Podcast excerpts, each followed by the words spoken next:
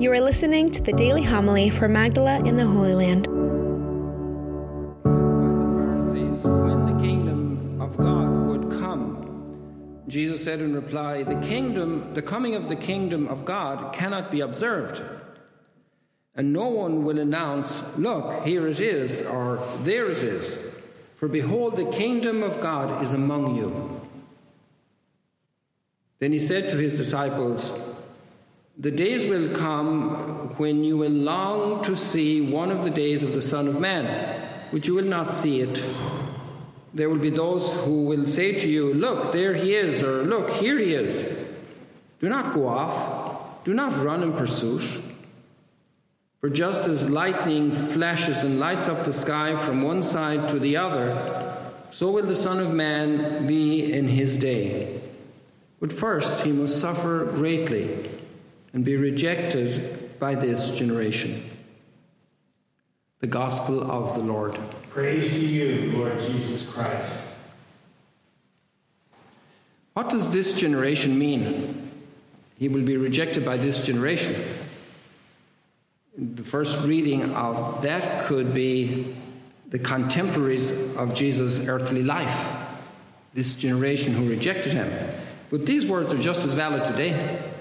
He will be rejected by this generation.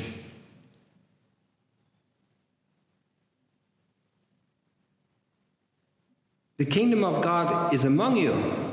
And Jesus also said, My kingdom is not of this world. If it were, I could send legions of angels and take over the world. My kingdom is not of this world.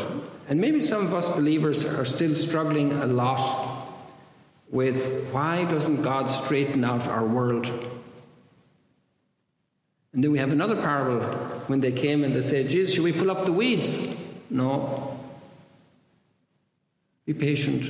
If you pull up the weeds, you're going to do a lot of damage.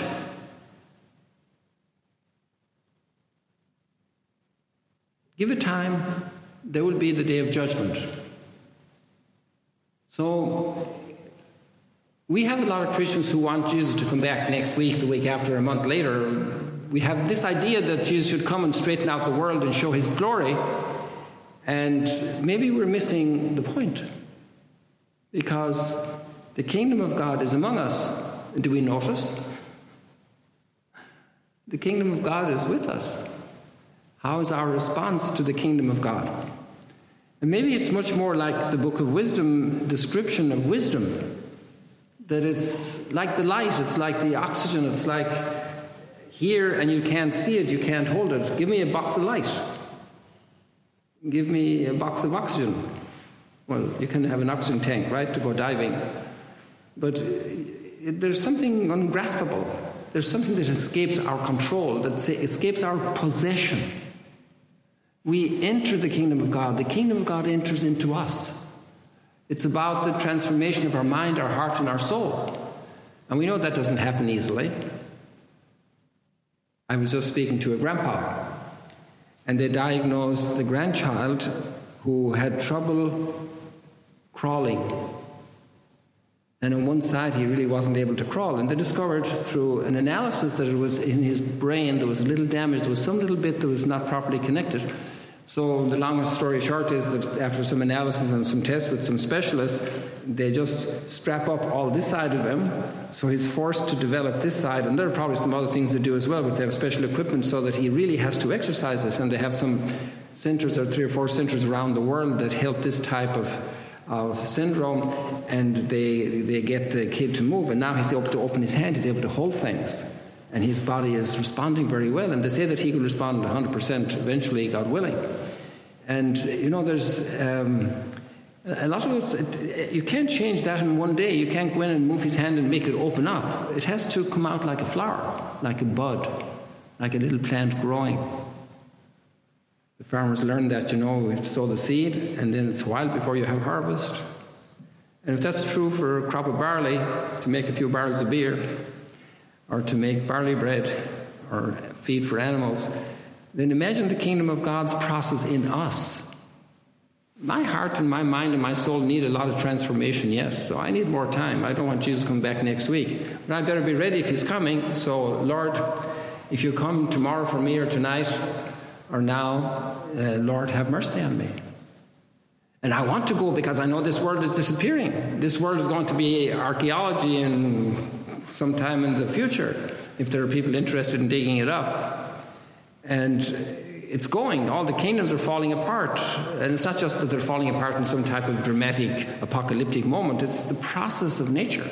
It's the process of history. It's the, how many empires are around from 2,000 years ago, from 4,000 years ago, from 10,000 years ago.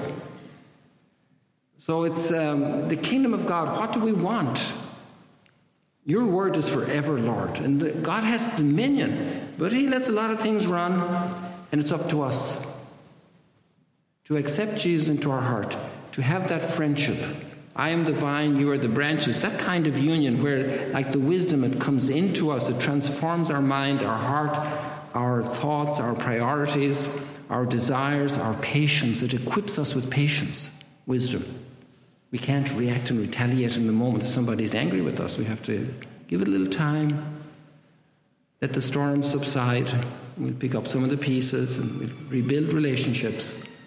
This is the human process. How much we need to be transformed for our own work, for our interior peace, for our relationships around us, for our love for God, for our prayer life. The kingdom of God needs a lot to grow in me, and hope maybe in you as well. So let's go at it. Let's be very confident that the God's kingdom, Christ is among us. Imagine the gift of the Eucharist. That bread will be transformed. And Christ is so humble. He comes with all the power and he suffers on the cross. That's the kingdom of